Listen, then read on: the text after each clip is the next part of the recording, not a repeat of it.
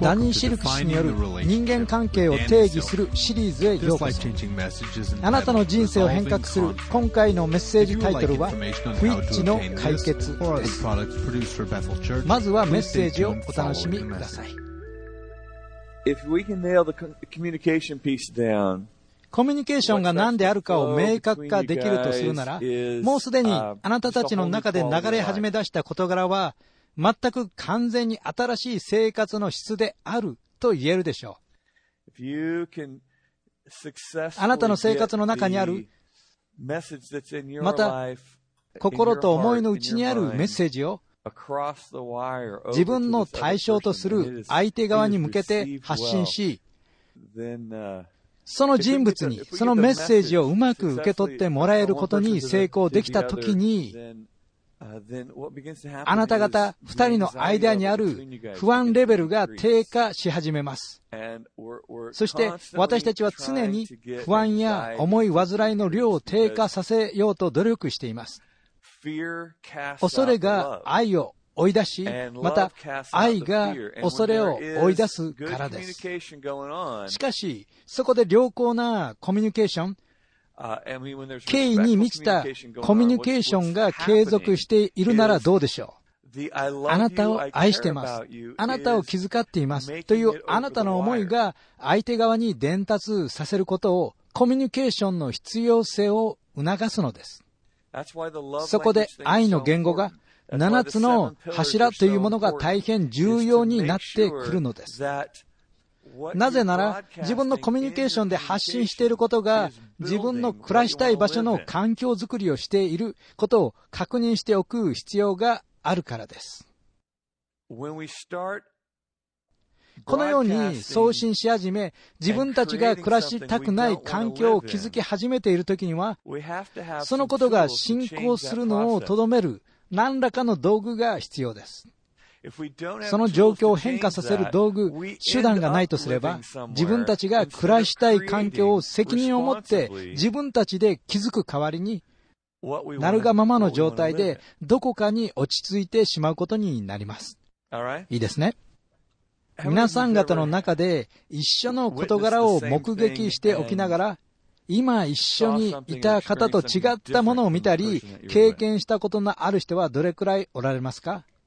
不思議ではありませんか？ok 今ここで分かってほしいことは、ある事柄を見るときに、正しい見方が一つ以上いつも存在しているということです。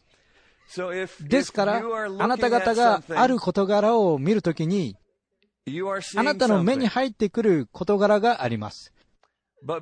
しかし私たちは各々が異なった存在であるためにたとえ同じ事柄を見ていてもそれぞれが異なった事柄を見ていることが可能なのですそういったあなたの見方を敬い評価する必要があります二人が同じ事柄を見ていながら全く異なる二つの事柄を目にしている可能性があり得るということですその面で、あなたを信頼し、理解する必要があります。あなたに関するそのことを評価しなければなりません。ところで、コミュニケーションが目指すゴールが何であるかを覚えていますか？説得だったでしょうか？同意でしょうか？何だったでしょうか？理解することです。その通りです。コミュニケーションが目指すゴールは私が理解しなければならないということです。というのは、ほぼ間違いなく、私たちは同じ経験をしている中で、全く異なった経験をしているだろうからです。同一の状況の中で、私たちは全く異なった状況を見ています。二人は全く別個の存在です。そして私たちが同意しなければならないということが意味することは、二人のうちのどちらか一方が消え去らなければいけないということなのです。そしてよく起こることは、あなたは私の影に隠させてくださいです。おそらくはそのことを代わり番号でしているかもしれません。あるいは消極的に、積極的に、今度は私の番だから君は引き込んでてと言ってるのではないでしょうか。ですからこの二人の関係にあっては、いつも二人が表舞台に出ていることがゴールであり、この関係の中で二人とも表舞台に立たせ続ける方法は、両者とも前に出てきて、お互いがその価値を認め、理解するということです。いいですね。それでは、今語ったことを実践に移す過程と、どのようにしたらそれが機能していくのか、また機能していかないのかについて話すことにしましょう。まず、自分の役割を理解していないなら、足を引っ張ることになるでしょう。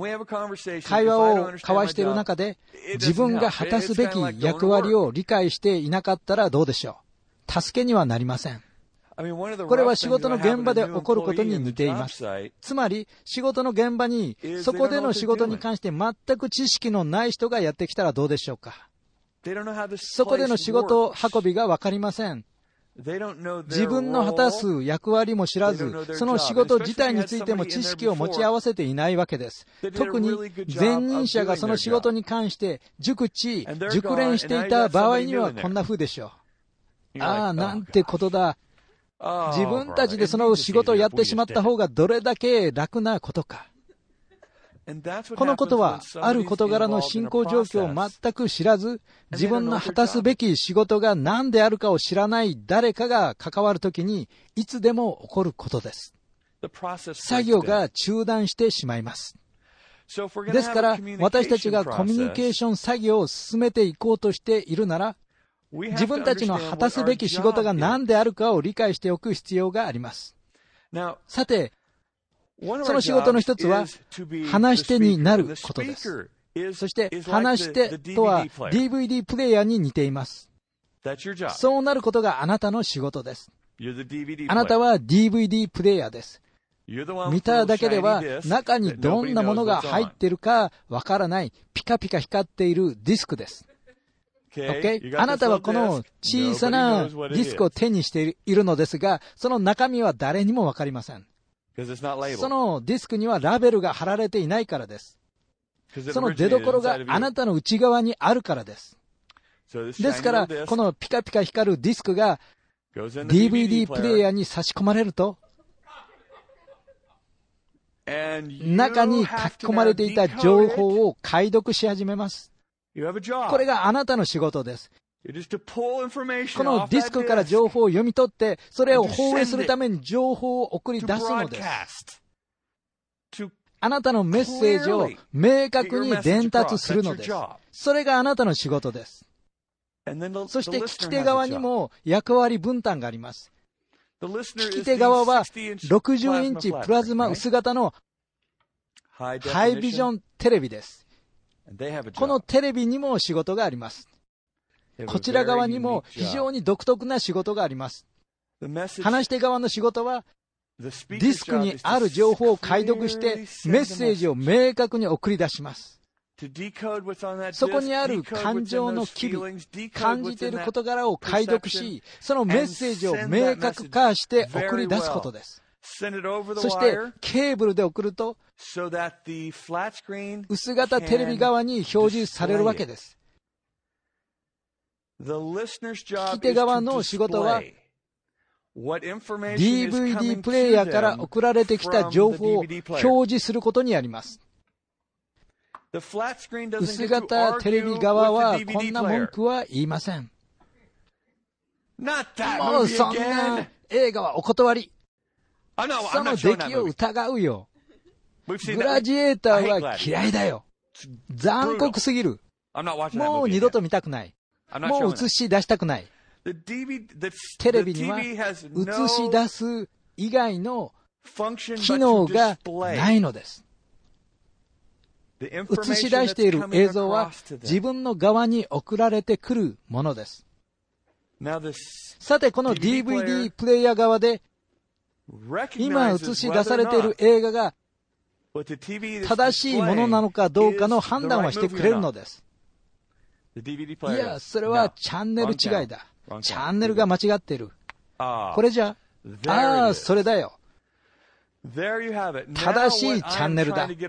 ようやく私が送ろうとしていたメッセージを正しく映し出している。これがコミュニケーションの起こり方です。あなたがメッセージを送り、聞き手がそのメッセージを放映しなければなりません。ですから、あなたが言っているのは、私の取った行動があなたを大変怖がらせ、そんなことはもう二度と起きてほしくないということなんですね。そう言ってるんでしょ？ビンゴそれがあの映画だったんだよ。このディスクで語っていることなんだ。まさにそのことを言おうとしていたんだ。この大問題が何度でも繰り返して起こるのです。二つの DVD プレイヤーが前にいて会話しています。聞き手のいないところで話し手たちがこの永遠の平行線をたどっているのです。そこにはテレビがありません。2枚の光り輝いたディスクが自分のメッセージを知ってもらいたいがために、今晩の映画の放映はお預けになってしまうのです。いつまでこの状況が続くのでしょうか？どちらか一方の DVD プレイヤーが火を吹くまでです。このことこそが人間関係の中で人々が抱えている最大の問題となってしまうことでしょう。聞き手がいないのです。誰も聞き手の役割を果たしてはいません。二人の人がいるときに、自然と一人が話し手になって、もう一人が自然と聞き手に回ってしまうことは珍しいことではありません。自然に、簡単にそうなってしまいます。実際に私たちが引きつけられたのはそういう部分だったんだよ。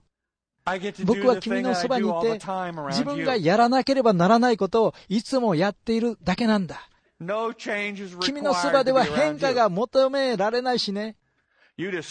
君が口を開いて何時間もおしゃべりをして僕はその聞き役に待っていればいいだけなんだ。僕が自分みたいな人と一緒になるようなことでもあったなら、二人とも退屈して死んでしまったことだろう。ですから、話し手と聞き手は自然とお互いが惹かれ合います。理由はお互いがお互いを必要としているからです。そして大きなチャレンジは話し手の口を閉じて、聞き手の口を開かせることにあります。そうすることで、二人の関係が相互に交換できる関係となるからです。相手がいつも話して、自分がいつも聞くだけでは、この二人ともが表舞台に立つという関係になるための半分の過程しか達成していないことになります。いつも話し手側に回る人たちは自然でないことを行う必要があり、また、いつも聞き手に回っている人たちも自分には自然でないことを行う必要があるのです。そうすることで、放っておいたらおのずとできてしまうサイクルを逆転させることになるからです。OK? そうするためには、勇気を振り絞ることが、強い自制心が必要になります。そして、信頼しきることが求められます。親密さを最終的に築き上げるためには、それをもたらすための数多くの資質がまず必要になります。これらの事柄を耕す中で、聞き手たちが自分たちの心を分かち合うことを学ぶなら、親密さへの道が開かれてくるでしょう。また、語り手、話し手は、自分の相手方の人物に起きている事柄を評価することを学びます。しかし、そこに至る過程、またそのことへの意識が増し加わらなければなりません。もし私たちが効果的コミュニケーションというゴールに至るための作業を積み重ね、問題を克服し、相手と上手に向き合おうとするなら、そうすることが必要なのです。この関係にあって、二人とも表舞台に立つことができるようになろうとしているのであれば、ある場合には、私たちに今いる自然の領域から超自然の領域に向かって前進できることが不可欠ともなるでしょう。少なくとも 成熟度が人間関係での成熟度が必要になります。この成熟度を得ることで、私たちを機能不全に陥れる事柄を変え始めるようになるからです。機能不全の原因となる事柄に対して、自分が責任を取り始めます。ですから、これまでの自分が聞き上手であったという強みが、今度は弱みに変わってしまいます。なぜなら、自分の生活を相手に隠すことになるからです。私の良き伝達者であるという強みが、今度は逆に自分の弱みになってしまいます。というのは、自分の周りにいる人々に起こっていることを、私は何にも知らないからです。私が皆さんに紹介したい道具は、アイメッセージ、あるいは私メッセージと呼ばれるものです。これは私が知っている限りにおいて、今語ったことの事柄の確信を捉える最も早い方法です。最速です。どれくらいの方が何らかのコミュニケーションの取り方訓練を受けられているかは知りませんが、こう尋ねたことがあります。私メッセージについて聞いたことはありますか？はい、ありますよ。そのことについて聞いたことがありますよ。はい、知ってますよ。全く同感です。本当にその通りですよ。じゃあ、実際にやってみた方はどれくらいおられますかえー、っと、実践したことはありません。聞いただけです。一度だけ訓練を受けたことはありますが、実践してみたことはありません。わかりました。このように、この方法は教え始められてから、もうかれこれ3、40年が経ちました。しかしながら、このもうちょっと古臭くなったように思える方法は、極めて効果的であるのにもかかわらず、実際に使う人がいない方法でもあります。その理由は、自分が感情的になってしまうや否や、自分が手にしているあらゆる手段、方法を投げ捨てて、ペラペラと話し出すか、あるいは、オサマ・ビン・ラデンみたいに、見つけられるもんなら見つけてみな、となってしまいます。そして、この二つの行為が、最も多くの問題を引き起こすのです。そこに聞き手が誰一人としておらず、聞こえてくるのは自分自身の声だけだからです。自分が黙っていても、聞こえてくるのは自分の声だけなのです。あなたの口がいつものように動いているのが見えて、あなたがおしゃべりしている時でも、聞こえてくるのは自分の語っている声なんです。そして自分がおしゃべりしている時でも、実は他の人のことなんか考えてなんかいないんです。上の空で聞きながら自分の話を続けているだけなんです。あなたの仕草をチェックしているだけなんです。あなたが考えているのは知ってます。ああ、わかった。君はそのことをしなかったさ。わかったよ。ただ自分を落ち着かせることができないだけなんだ。自分自身を取り戻すためには、次の2つのことを思い出す必要があります。私たちのコミュニケーションのゴールは何であるのか？と、今自分が果たすべき仕事は何であるのかです。今私がすべきことは話すことなのか、聞くことなのか？今しなければならないのは、あなたを説得して私に同意させることなのか？それとも私に何が起きているのかをぴったりとした情報を付け加えることで知ってもらうことなのか。感情的になったり、怖くなったり、傷ついたりした時に、自分が落ち込んでしまった堂々巡りから抜け出そうと、あなたに向かって、あなたについて語ろうと努力することで、結局は自分のことをあなたに語っているのです。だから、私が心の痛みや恐れ、断絶、拒絶など、それが何であっても、そのように感じたときに、それこそまさにあなたが知っておくべき情報なのです。その時にこそ私には安全で癒され、つながっていて、愛されていると感じる必要があるんですと言えるからです。それこそあなたが耳にしておくべき情報なのです。というのも、今や自分たち二人のつながりと利益という的をめがけて、効果的に自分自身を向かわせることができるようになっているからです。しかし、私があなたにあなたのことを語り、あなたは私に私について語っているときには、あの、いまいましい意見の不一致による大論争になってしまって、もうそのままにしてしまいます。ですから、話し手と聞き手の両方が次の方法を用いることができます。話し手は光るディスクの中に入っている内容を告げるのに用います。悲しくて傷ついているの。そして寂しいのよ。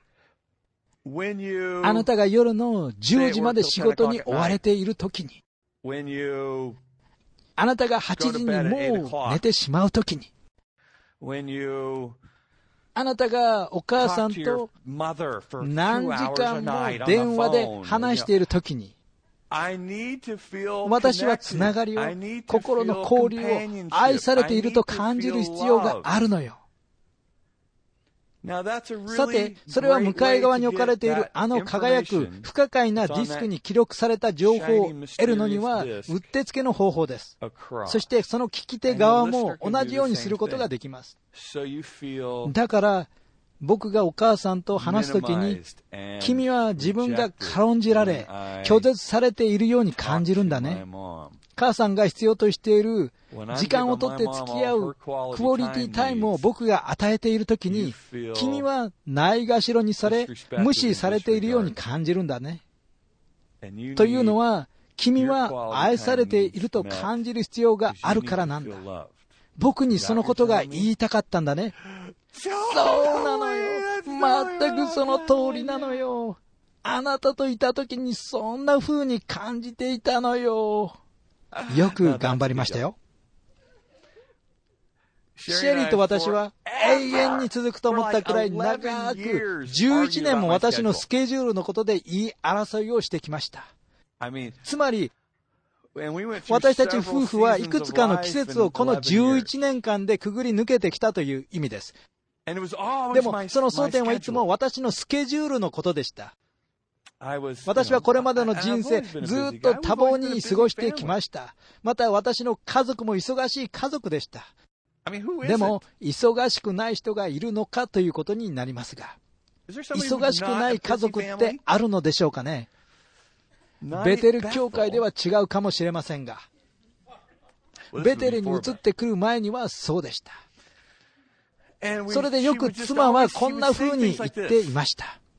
もう告白してしまいなさいよ。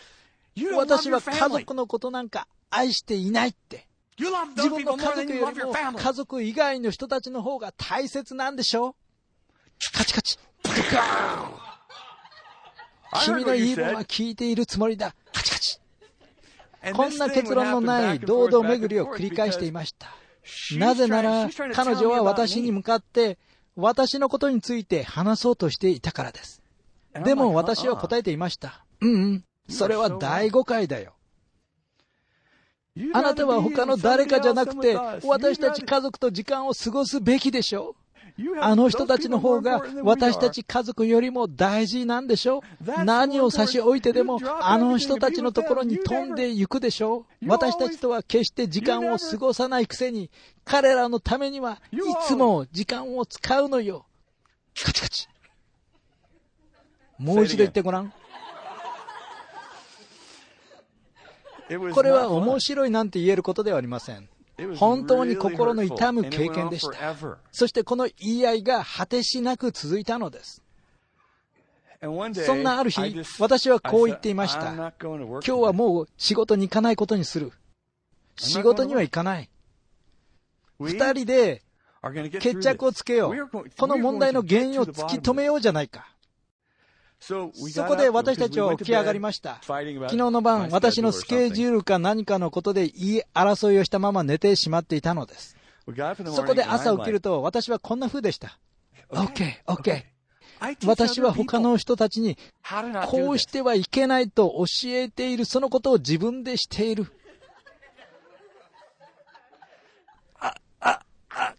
この現状を打破しないといけない。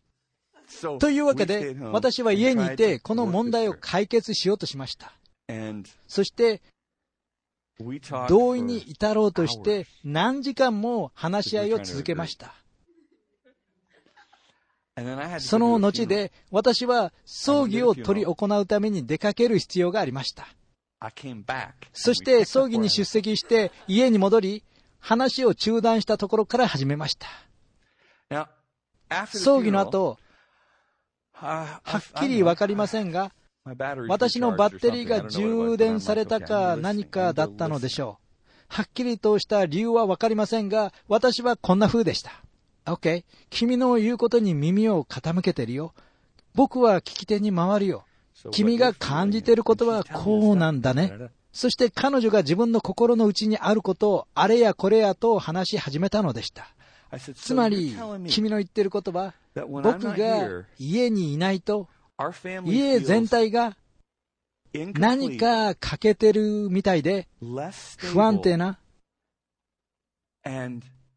その他にもズバリの言葉を使っていたのですが、忘れてしまいました。そして妻は私を見つめて言いました。ああ、その通りなのよ。彼女の目から涙が溢れ出しました。君はそのことを僕に言おうとしてきたんだね。この11年間かけて。彼女はクオリティタイム愛の言語タイプだったのです。私も知らないでいました。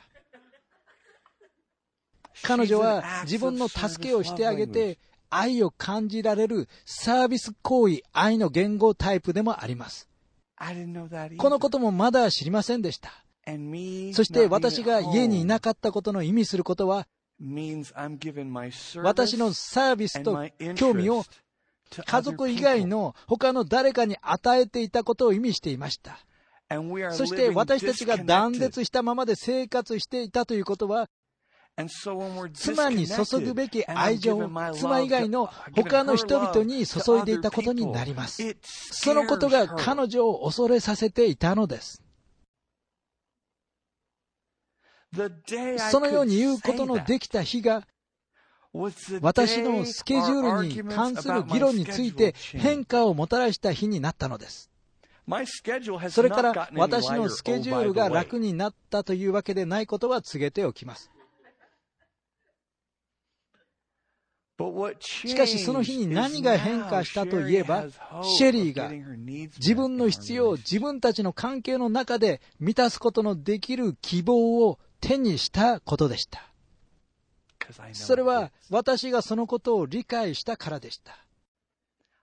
やっとのことで、私はシェリーの必要としていることが何であるかを知ったのでした。自分のことが本当にバカみたいに思いました。こんな風に感じました。それが問題だったって自分が愛されているとは感じないってお前があなたは私を愛していないと言ったが、そんなことを言われたらたまらないよ。たまったもんじゃないよ。バン君を愛しているに決まってるじゃないか。そんなことを言うのはやめてくれ。あなた、家族のことを愛してよ。だって、まだわからない。そんなことはいつまで経ってもわかるはずがなかったよ。僕が彼女を傷つけてた。傷つけてたんだ。そこには、ありとあらゆる真実ではない常軌を逸したものが存在していました。コミュニケーションの様々なレベルについて覚えていますか？私たちは自分たちの持つ意見と認識の壁を突き破ることができないでいたのです。彼女の私に抱いている認識が完全に間違っていると私の方で思い込んでいたからです。そこで彼女の意見を軽視し、無視してしまったのです。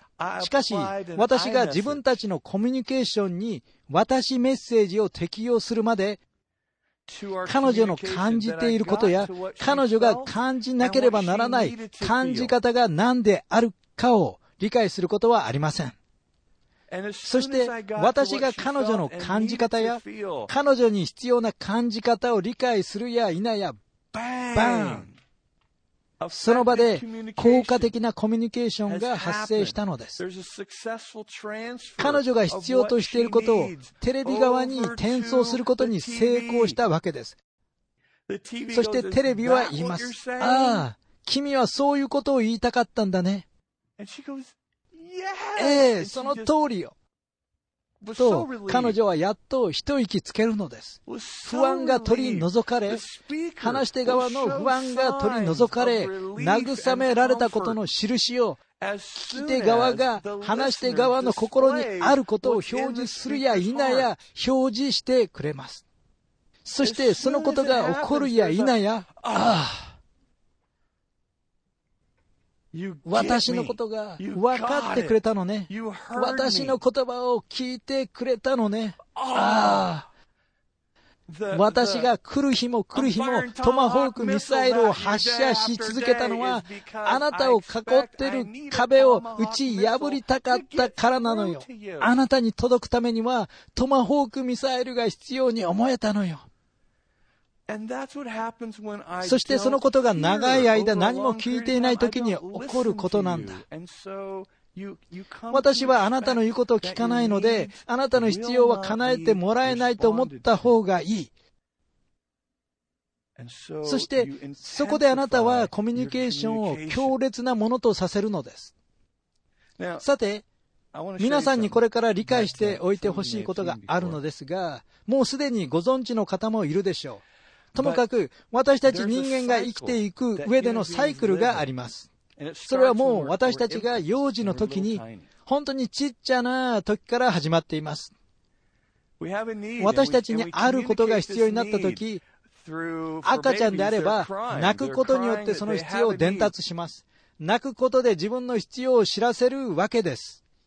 その必要とは、おむつの交換であったり、お腹が空いたことだったり、疲れているなど、それが何であってもですが、その主張を理解させようと努めてきます。そしてそうすることによって、その環境の中に置かれている人間が、それが両親であっても、保育士であっても、誰であっても、彼らにとっての必要が生まれてくるわけです。というのは、この赤ちゃんが作り出す騒音が、周りにいる大人たちのうちに心配、不安を生じさせるわけです。そこでこの必要を表現する行為によって作り出された必要に対して、その場にいる大人たちが、その子の必要を満たそうと応答するわけです。この赤ちゃんは泣いていて、この赤ちゃんの必要を満たそう。そして、その必要を満足させるように努力するわけです。そして、ひとたび自分の必要が満たされたなら、これを私たちの間で一般的に経験されることなのですが、あなたが自分の必要を表し、私があなたの必要に応え、あなたの必要が満足させられるなら、あなたもまた自分の必要を言い表し、私もその必要に応答していくわけです。そしてあなたの必要が満たされるのです。このことが人間の内側に信頼する心を築き上げていくのです。そしてこれが信頼サイクルと呼ぶところのものとなるのです。このようにして、赤ちゃんは自分たちの母親と父親に信頼することを学んでいくのです。このようにして、赤ちゃんは自分の生きている世界が安全な世界であることを学んでいくわけです。自分の必要を表現することができます。そしてそこでは必要に対しての応答と満足が期待できるわけです。そこでこの人々の間に流れる期待感の流れが信頼関係をより確実なものとしていくわけです。さて、私たちの必要が生み出すもう一方の経験があります。私たちが自分たちの必要を表現するときに、その必要に対して何ら応答がなかったとしたらどうでしょうか？その必要は満たされることなく、そのまま放置されることになります。自分の必要に何ら満足がもたらされなかったらどうでしょうこの経験を幼児たちが経験する過程の中で、いわゆる愛着障害、ないし反応性愛着障害と呼ばれるところの問題を引き起こしてきます。このような環境の中では、おむつを変えてもらうようにその必要を表現しても、そのことに関する応答は何もないため、ここが安全な場所ではないことを学ぶことになります。私の履いているおむつはもう不快感を通り越してしまった。私の必要はますます強くなってくる。最初の時よりももっと激しく自分の必要を表現し始めた。さらにさらに大声にして泣き続けたのに何の応答もない。母親も父親も言ってしまった。両親は私を含め他のまだ幼い兄弟たちを置いて家を出て行ってしまった。そしてその兄弟たちは私のおむつをどうしていいのかもわからないでいる。でもこのサイクルが私にこう語りかけてくるんだ。私が自分の必要を表現したところで、誰も気遣ってくれる人なんかいやしない。誰一人私のことを愛している人はいないんだ。周りの世界には私に満足を与えてくれるものは何もない。信頼できるものは何もないんだ。こうやって私たちは人間関係の中で不信感を募らせていくのです。このような人間関係が人々に教え込もうとするのは自分の弱さをさらけ出させなくし誰ともつながれなくし他の誰かを人生に迎え入れて自分の必要を満たしてはいけないということです。そして自分自身の力で自分の必要を満たそうとし始めるのです。他の人々との人間関係の中で私は自分だけで孤立して生き始めるようになります。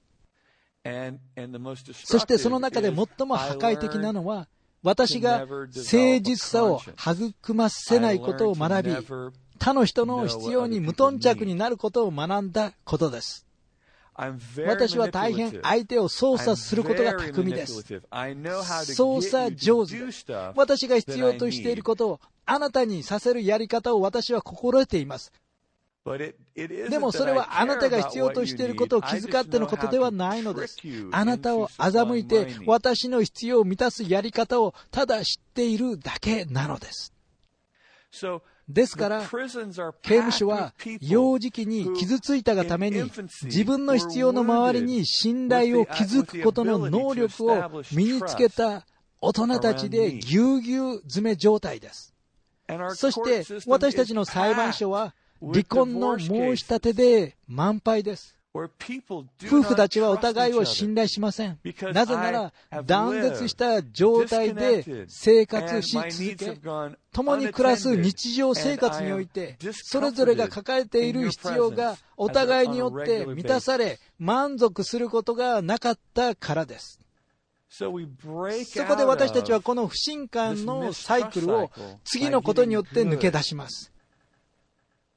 つまり他の人々が必要としていることに注意を払い、何を必要としているかを学び、私が何を必要としているのかのメッセージを上手に発信していくことによってです。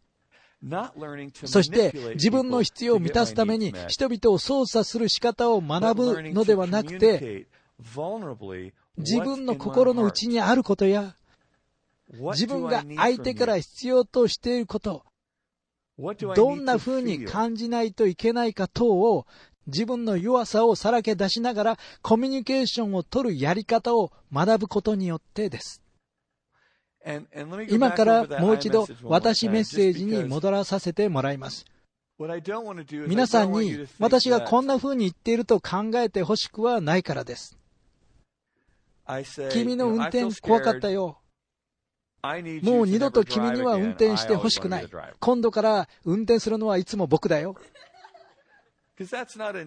そう言ったところで、うまくいかないからです。私、あなたのお母さんに傷つけられたわ。もうお母さん私に近づけないで。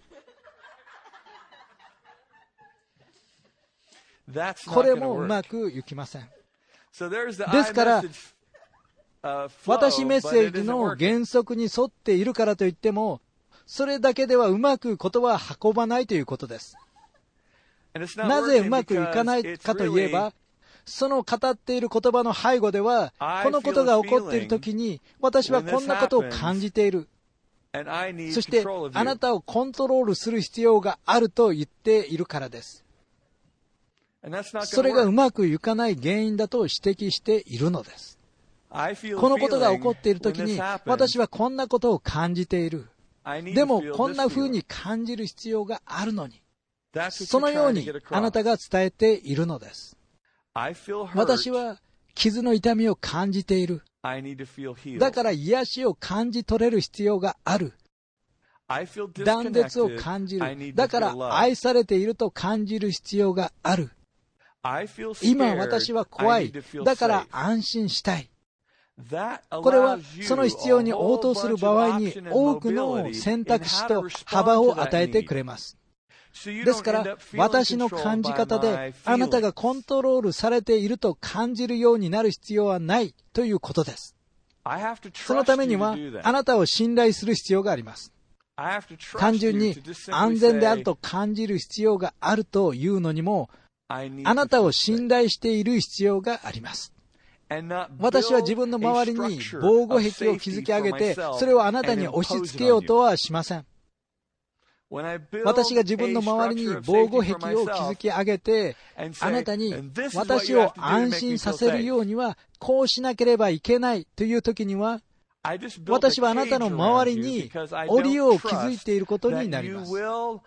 それは、あなたが安心させてくれることや、私の守り方を心得ていることに信頼を置けないでいるからなのです。もう一つ落とし穴があります。それは、ある思いが来たように感じることです。あなたがろくでなしに感じられるの。そしてあなたのお父さんにとってもよく似てるわ。あの、ろくでなしのお父さんに。でもそれは漢字ではありません。でも感じるって言ったわよ。確かにその通り感じるって言ってたが、裁いてただろ裁いてなんかいないわよ。本当のことを言っただけよ。僕が感じるのには、君はいつでも僕を言いまかすまで話し続けてるから、何にも言えずに終わってしまうんだよ。それは感じてることではありません。それは考え、思いつきであり、裁いていることです。そして今からその違いの見分け方を教えます。その違いを見分けるためには、そこにと思うを付け足してみて、意味が通るようであれば、それは感じてることではありません。あなたのことを、あなたのお父さんと同じ、ろくでなしだと思う。やっぱり、そいつは考え、思いつきであって、感じていることではありません。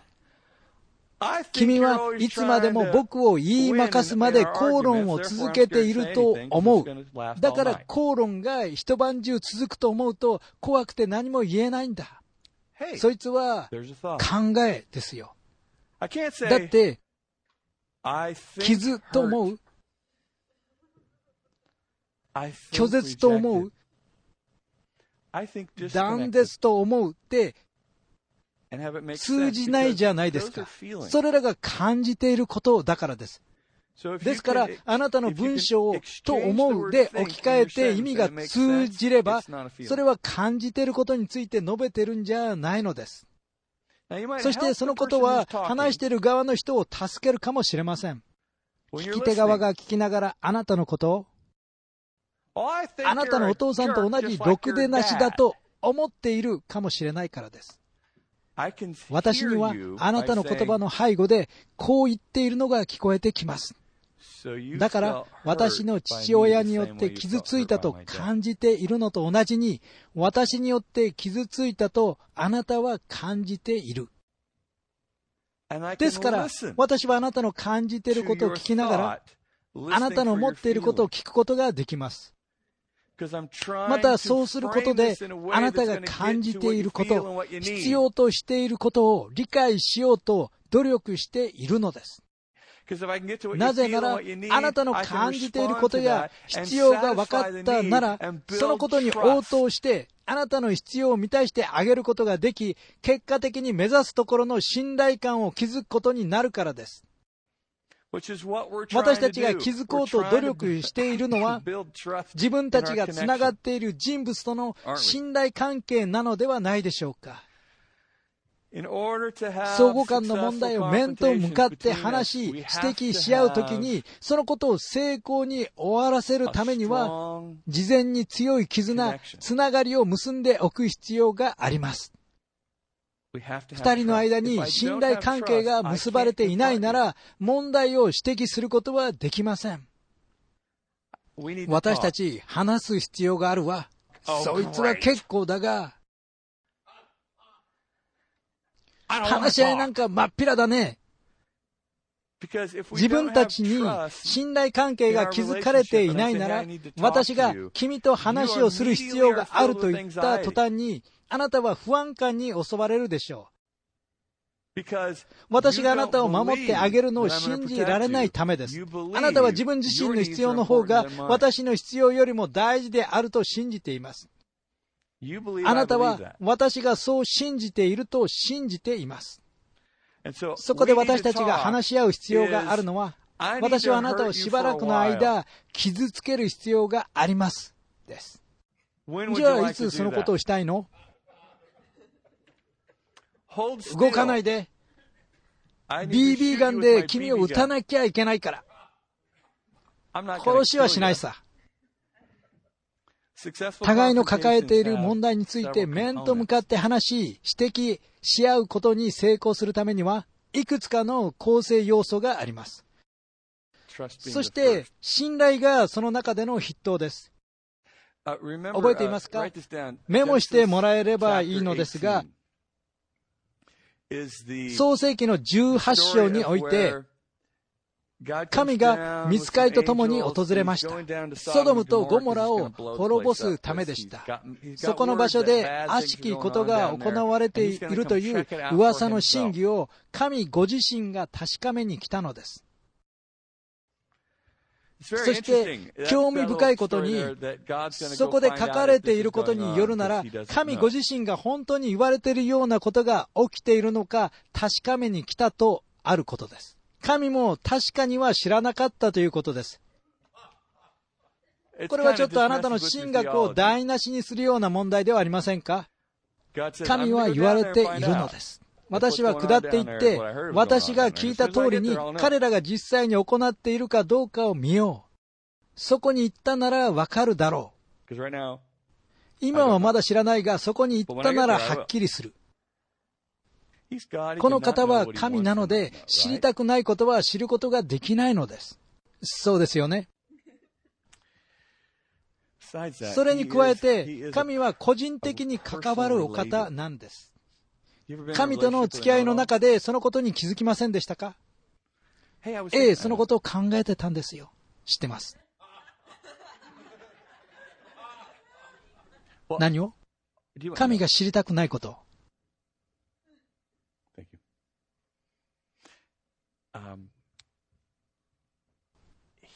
神はあなたにそのことを代わりにしてほしいんです。神は自分に何が起こっているかをあなたに知ってほしいんです。そのことに関心があるんです。神には知る必要のあることを知らないという能力もあるんです。神はご自分の友達、つまり神の友アブラハムに語っています。ここには信頼関係が育まれています。そして神はアブラハムに言われています。私は下っていって、あの町を滅ぼし尽くしてしまおう。すると、アブラハムは興味深い応答を神にしています。あなたは本当にそうされたいのですか？アブラハムは神に面と向かって話そうとしていました。アブラハムという一個の人間が神に面と向かって自分の意見を述べようとしていたのです。こんな風に言わせてください。神にさえ面と向かって語ることができるのであれば、誰にでも面と向かって語ることができます。ついてこれますか？あなたが世界で一番清い成人夫であろうが、成人父親であろうが、私に構ったことではありません。このことを覚えていてください。私の知ったことではないこと。あなたが成人母親であろうが、成人妻であろうが、私の知ったことではありません。あなたは誰かによって面と向かって問題を指摘されるべきです。あなたは誰かによって面と向かって問題を指摘されるその余地を残しておく必要があるのです。この面と向かって問題を指摘することには、いくつかの鍵があることを心得ています。所定の位置に備わっているべきいくつかの要素があります。そのことを理解しておく必要があります。もし相手と自分との間に信頼関係が確立されていないとするなら、その相手に面と向かって問題を指摘し、物申すことはできません。即座に相手の壁が上がってしまうでしょう。自分に問題の石つぶてを投げつけていることに気づくや否や、さっとそして私がその信頼関係を築くのにもがいている当事者であるなら、この両者の関係の中で自分がどれくらい壁を高く上げているかに気づかされることでしょう。そしてその壁を下ろすことのできる唯一の人物が誰であるかも考えてみてください。加えて、私が誰かを信頼することに問題を抱えていたなら、私こそが、この二人の間のコミュニケーションと親密さにおける問題の火種なのです。私が信頼することに問題を抱えているなら、自分の人生の中で悪臭を放ってきたのが自分自身だったということになります。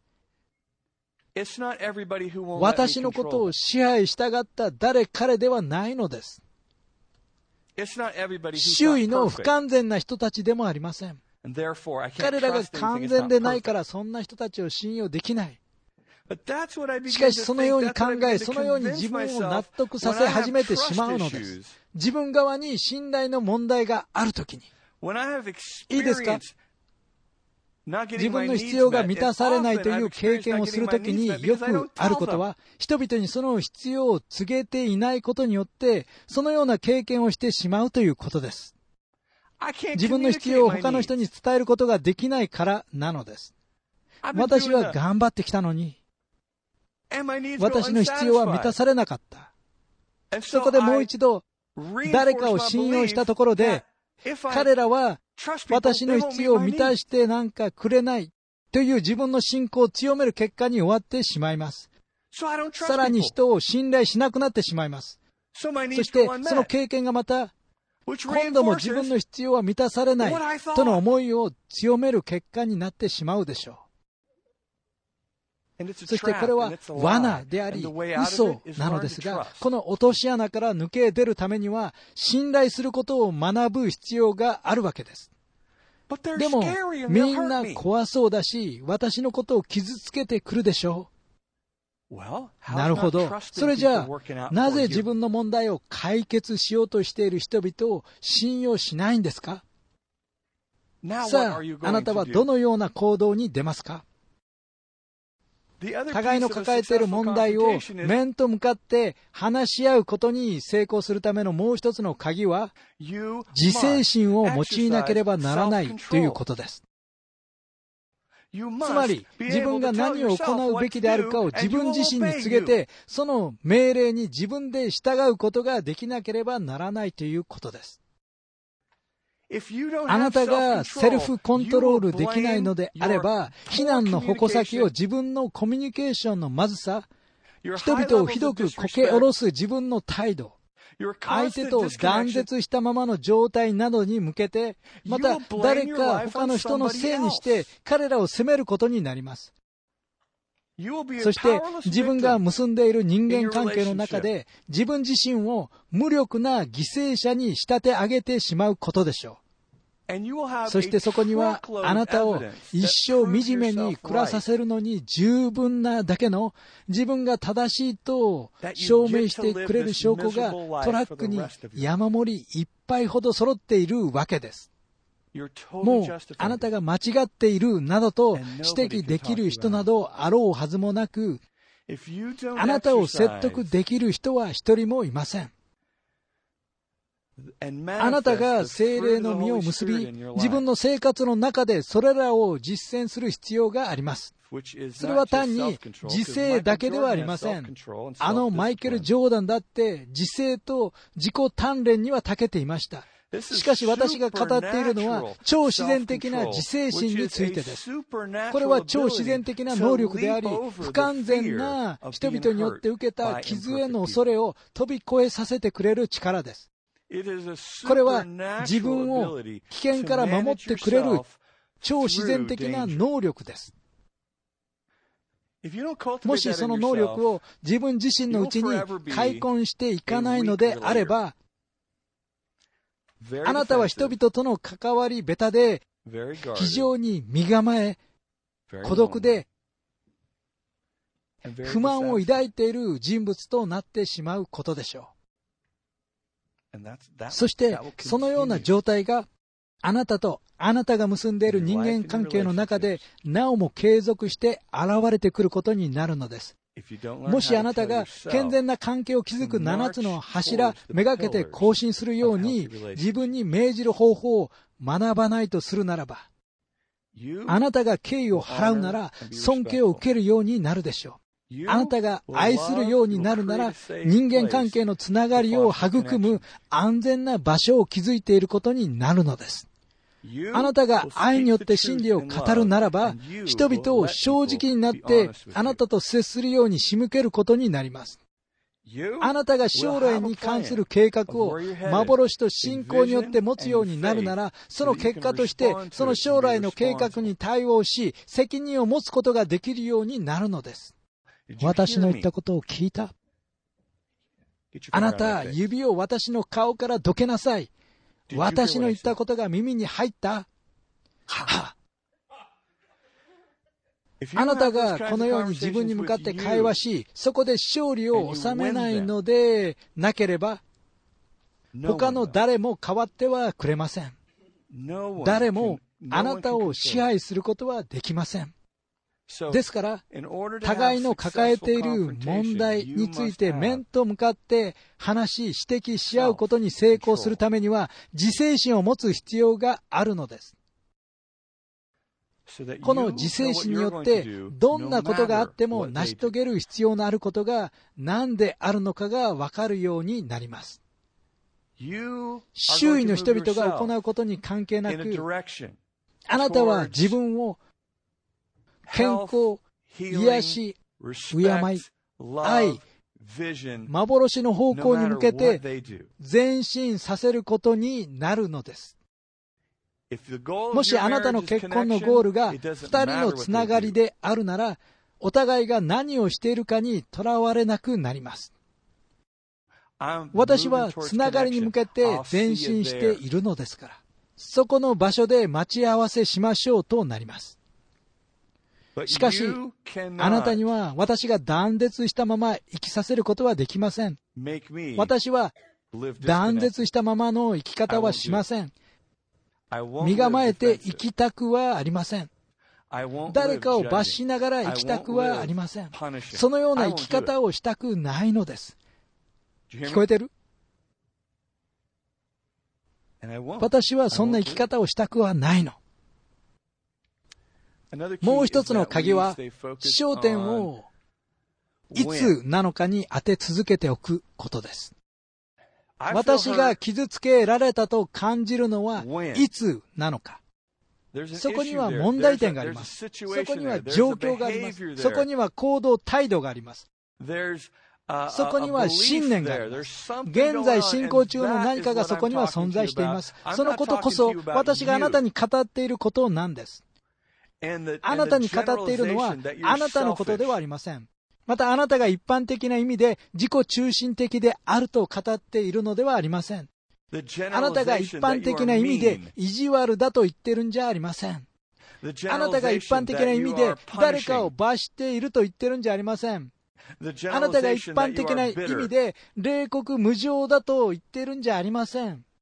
私は問題を人格化して、それをあなたに重ねようとしているのではありません。私が焦点を置いているのは、あなたがそのように語ったのがいつだったのかです。いつそんな風に運転したのか、いつあなたのお母さんが訪れたのか、いつ私たちが教会に行かなかったのか、いつこんな風にあなたが子供たちに語らせたのか、いつ、いつ、いつなのか。私があなたに話そうとしているのはまさにいつなのかです。あなたの性格を一般化して、ある種の悪の権限に仕立て上げようとしているわけではありません。そのことに同意しないなら、それを避けて会話はできないというのではありません。あなたに問題を指摘して面と向かって話すことが文字通り意味しているのは、ある問題に関して顔と顔を突き合わせて二人一緒に検証しましょう。二人で問題点を検証しましょうということです。イザヤ1の18で、さあ来たれと主はイザヤに言われています。さあ来たれ、共に論じ合おう。たとえあなた方の罪が火のように赤くても、一緒に検討しようではないか。その問題点に関して一緒に考えることにしよう。これは私たちが互いの問題を指摘し、面と向かって話すことに関して、全く別のアプローチ法を提示するものです。私たちの面と向かっての話し方は、こんな風にはできません。さあ、問題点を私たちの真ん中に持ち出して、狙い撃ちしましょう。ああ、痛かったそれだったらもっと高く飛び上がればよかったのに。下の方を狙ったんだから、僕が撃ったなら身をかわすべきだよ。自分たちの問題点を真ん中に持ち出すことはできません。それは二人が一緒に検討すべきものなのです。わかりましたね？憐れみの心。私たちは憐れみの心をいつでも持っているべきです。私たちが会話するときに、誰かが罪を犯したときに、誰かの罪が発覚したときに、あなたが自分勝手で割るのを、ろくでなしであるのがバレたときでも、憐れみの心を携えているべきです。あなたを憐れみの目で見ます。でも、憐れみの心とは、ああ、気にしなくてもいいよ。何だって構わないんだと言わせるものではありません。憐れみの心は言います。私はあなたの裁判官ではない。あなたのお仕置き人でもない。裁判官ではない。お仕置き人ではない。あなたは彼らの裁判官でもお仕置き人でもない。聞いてるかいずっとそう、ずっと。えー、私が彼らのことを裁けないんだったら、どうやって自分のことを守ればいいのこの二人の関係の中で、私が相手の言動にお仕置きする態度を取ったらダメだったら、どうやって相手の人を遠ざけたらいいんだろうか。もし、憤りをあらわにすることができないなら、どうやって彼らの悪から自分を守ったらいいのでしょうかもし相手の敵意を包み込めないとしたら、そのような人々との境界線の引き方をどのようにして学んだらいいのでしょうか？良い質問です。憐れみは裁きに向かって勝ち誇るのですが意味することは、憐れみが恐れを除き去るということです。ですから、このような会話の中で生まれてくるのが愛になるということです。そしてこの愛は大変責任ある行動を取らせます。愛はとても力強く、愛はとても堅固です。愛はとても、愛は山ほどの真理を、光を含んでいます。ですから光の中に闇を隠せません。できません。ですから、憐れみを携えるということは、愛を携えるということです。進んで愛そうとする心を持つということです。その連結機のオプションを携帯するということです。しかし、私は健全な境界線を耕します。愛によって真理をあなたに語ります。私は憐れみを携えてきたのであって、あなたから命を吸い取りません。私は憐れみを携えてきたのであって、良かれと思いながら、あなたの無責任さと抱えている問題を助長してしまうイネーブラーではありません。イエス様はイネーブラーではありません。そんなバカなことをするお方ではありません。イエス様は強依存を患っている病人ではありません。会員の現場で捕らえられた女に向かってイエス様は言われています。行きなさい。今からは決して罪を犯してはいけません。限界がそこにはありました。それはかなり手強い状況でした。主はこう言われてはいません。心配することはない女よ。悪生ターだ。多くの人々がかなりヘビーな問題を抱えて、行き着く先が私のオフィスということになってしまいます。愛してますよ。憐れみを携えてきましたとの思いで接します。しかし時々一番怖い場所が光の中に出ていくことであることをご存知でしたか？どこにも逃げ隠れする場所がないからです。私たちの二人が真理に目をやり、私が憐れみを携えてあなたに接している限りにおいて、私のことをあなたにとっての敵やお仕置き人ではなく、力と源泉であるとみなせるわけです。ですから、あなたが憐れみの持ち込み方がわからない場合は、多分、制限の設定方法を知らないことが原因なのだと思います。その結果、裁き、辛辣な言葉、お仕置きなどを自分を守るための道具として用いるわけです。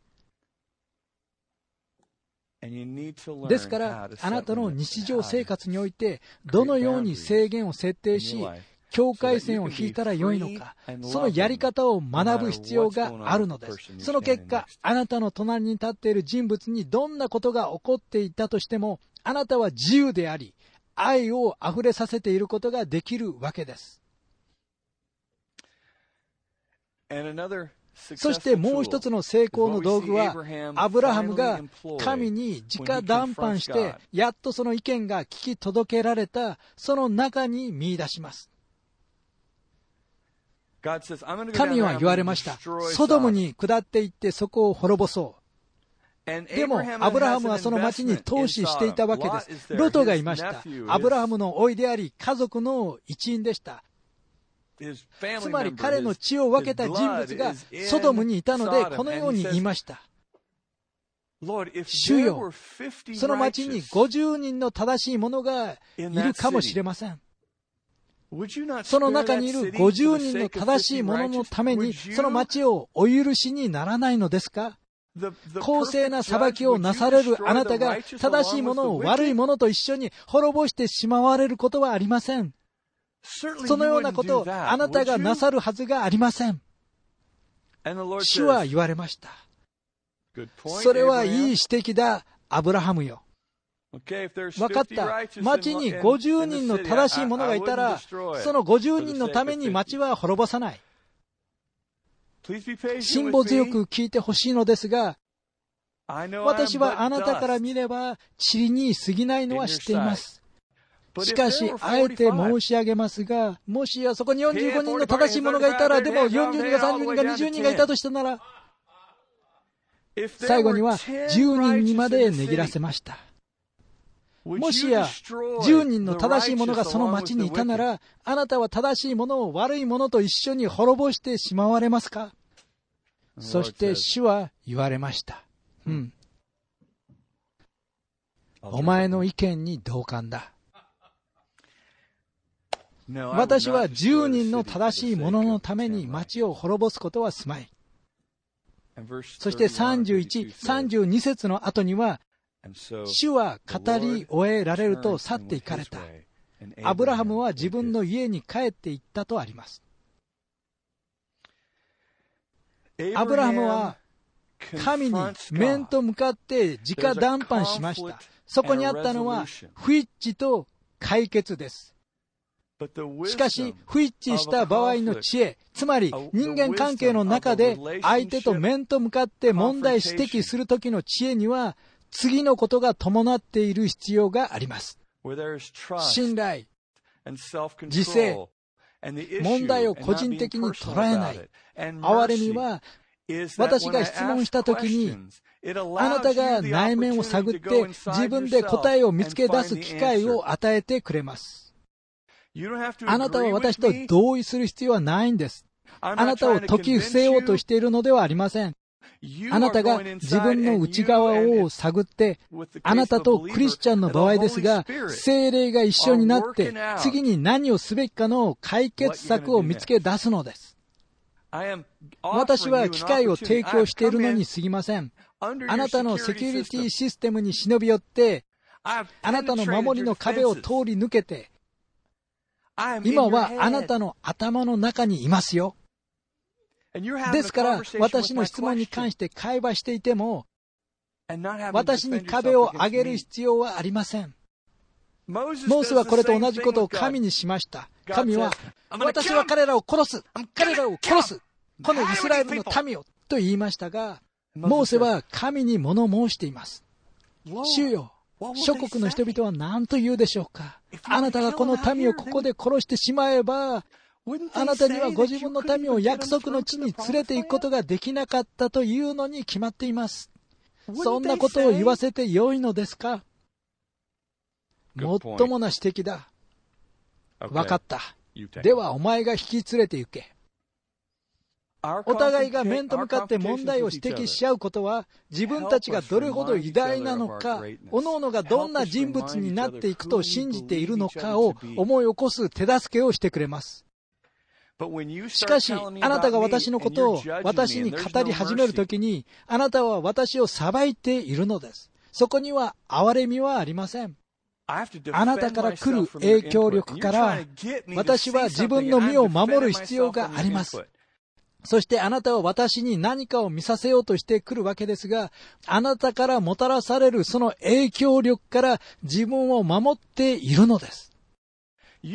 あなたは私に目を開かせ、適応を促してくれる価値ある貢献をしてくれることも可能なはずなのです。しかし、私はあなたから来る影響力から自分の身を守っているのです。というのは、あなたによって裁かれ、支配され、脅かされているように感じているからなんです。ですから、あなたのところに質問しにはいけるのですが、繰り返してそうしているうちに、あなたの守りの壁を避け始めています。私にはあなたを脅かそうとする意図がないからです。私が思い巡らしているのは、あなたが声明したことの中に入っていくいい方法がないかということです。また今朝、あなたが私に言ったことには、私を傷つけようとする意図があったのかということです。あなたが出ていくとき、ドアをバシンと閉めたけれど、私を怖がらせようとしてだったのかしら。あなたの言ってることに耳を傾けるわ。嫌な一日の愚痴も聞いてあげたわ。あなたの身に降りかかっていること全部を聞いてあげたわ。あなたの腹が煮えくり返っているのも聞いたわ。確かに、あなたが私に愚痴をこぼしているのを、もうどれくらいになるかわからないけれど、聞き続けてきたわ。あなたが地団だ踏んでくるくる回ってたから、あなたの腹渡が煮えくり返っていたのはわかるわよ。でも、がなり立てるばかりで、結局自分に何が起きているかは何も語らずに、いつも腹を立てていたんですもの。あなたが何をしようとしているのかを常に尋ね続けます。急いで駆けつけてきて、あなたの人生を変えようとしたり、あなたの質問の全部に答えたり、あなたを傷つけていることをあなたに代わって処理し、あなたを落ち着け、私も落ち着こうとしているのではありません。私がしようとしているのは、あなたの自制心を引き出し、あなたにこのように言うためです。あなた、今何をしようとしているの？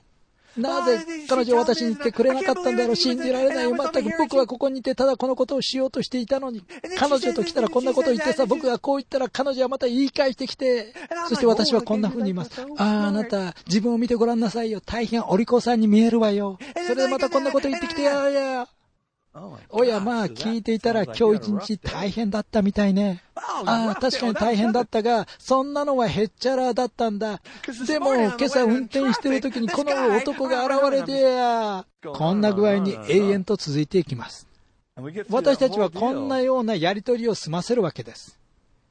こんな日にあなただったらどうしますか？なぜこんな質問をしているかといえば、こんな時に、こんな人たちの一日をコントロールしようと努力することで、私たちが彼らを愛していることを見せてあげようとする誘惑に駆られます。残りの一日がどのようになるかについて、彼らの決断をコントロールしようと誘惑されます。ああ、こっちに来て。あなたに必要なのは背中をこうやってさすることなのよ。ああ、こっちにおいで、君に必要なことはこうだよ。実は自分にしてほしいことなんだけど。さもなければ、あなたはどうするでしょうか？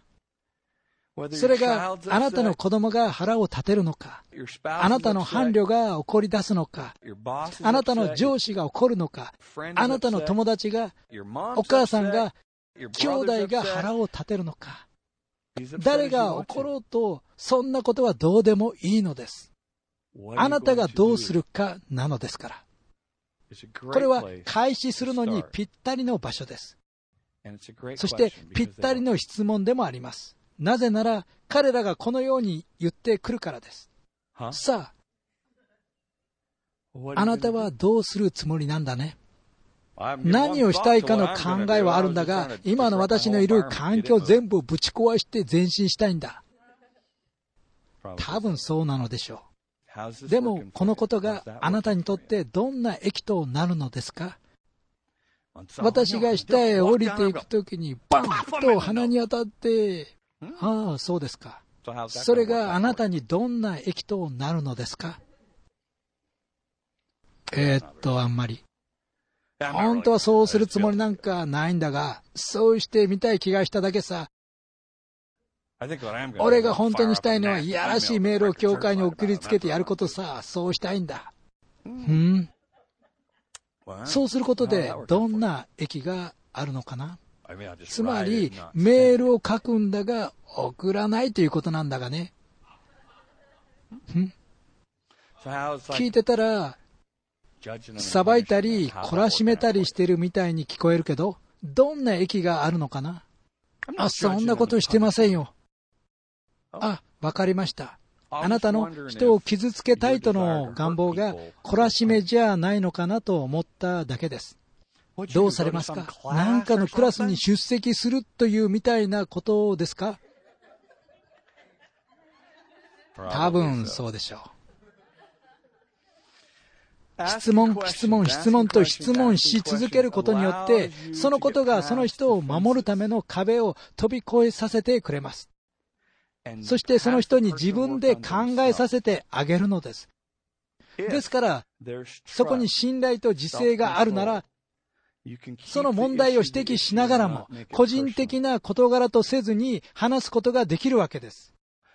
また、憐れみを持って語るなら、二人の間に生じている不一致とそのことについて面と向かって話す際に、このように質問することが非常に効果的なコミュニケーションの道具となるのです。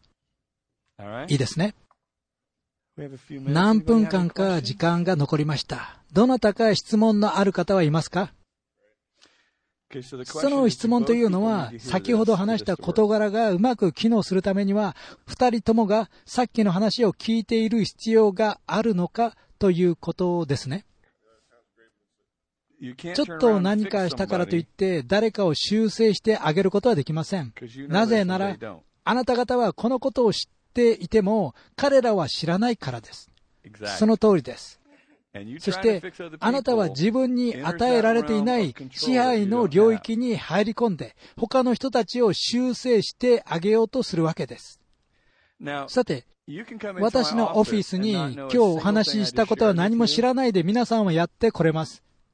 そしてその方法の全部をあなたに対して非常に効果的に用いることができます。OK? あなたがそのことを学んでいようがいまいが、私がその方法を自分に適用するかどうかの決断ができるからです。しかし、確かに私は守備一貫して時間をかけながら、自ら実例を示してリードしていくことはできます。そしてこれは果てしないのですが、シェリーと私はこういったことがうまくいくかどうか、いつも解明しようとしているわけです。こういったことを学びながら実践することが私の仕事でもあるからです。でも妻の方は子供たちと家に一緒にいるわけです。仕事が終わって家に帰ると、彼女は、もうそろそろ帰ってくる時間なのに遅いのね。といった風で、ああ、ここには憐れみなんかなさそうだとなってしまいます。僕の愛の言語はタッチなんだ。さあ、私に飛びかかっておくれ。No, no, no, no, no. ですから、私もコミュニケーションの取り方を学ぶ必要があるのです。愛されていると感じ、つながっていると感じる必要があります。そして彼女は、あなた、あなた、あなたといった風で、二人の足並みが揃うまでに時間がかかります。しかし、自制心を持ってするなら、こういうことができます。ダニー、そうするんだ。でも、彼女はやってないのに。そう考えることで、何の益があなたにあるというのでしょうか。黙りなさい。その一括が私をいつもゲームに引き戻してしまうことになります。でも後になって彼女がその方法を学ぶわけです。そして今度は私がそのことを実践していなかった時に彼女がそうすることを要求してくるのです。それが大嫌いです。そして彼女は言います。いいわ。あなたが落ち着きを取り戻して、私に敬意を表してくれたら、この会話の続きを言ってあげるわ。それって僕のセリフだろう。僕のセリフだよ。僕にそんなこと言えないだろう。多分、そうね。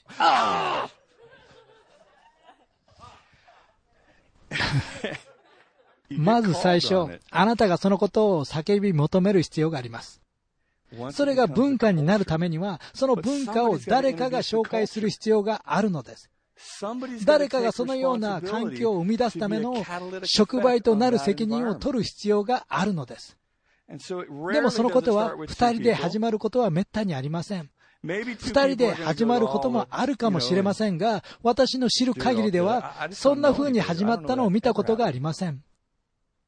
あるいは、二人がそのことを一緒に起こす場合には、以前大きな問題を抱えたことがあって、二人がその方向へと導かれてきたことによるのでしょう。でも普通は、私がしばらくリードするけど、今度はあなたにしばらく戦ってもらうわよ。僕がしばらくリードするから、その後で君が今度は戦ってくれ、となるでしょう。そしてついに、ああ、うまくいかないということになってしまいます。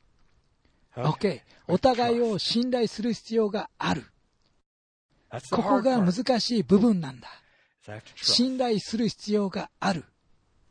でもそれは難しくはありません。いい質問でした。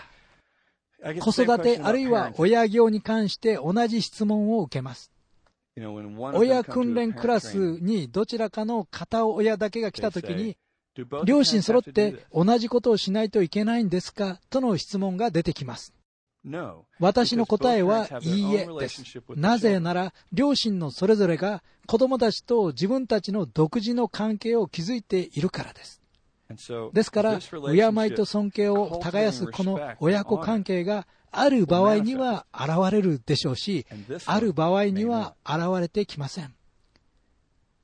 私は子供たちがあなたと結ぶ関係をコントロールしませんし、それと同様に親と子供の関わり方もコントロールしません。ですから、結果的に起こってくることは、私たちはこれはこのように希望するのですが、私たちは互いに同意し、この新しく始まったプロセスからメリットを被り始めるでしょう。このメッセージ並びにその他のベテル教会の出版物に興味のある人は以下のホームページを訪れてください。www.ibethel.org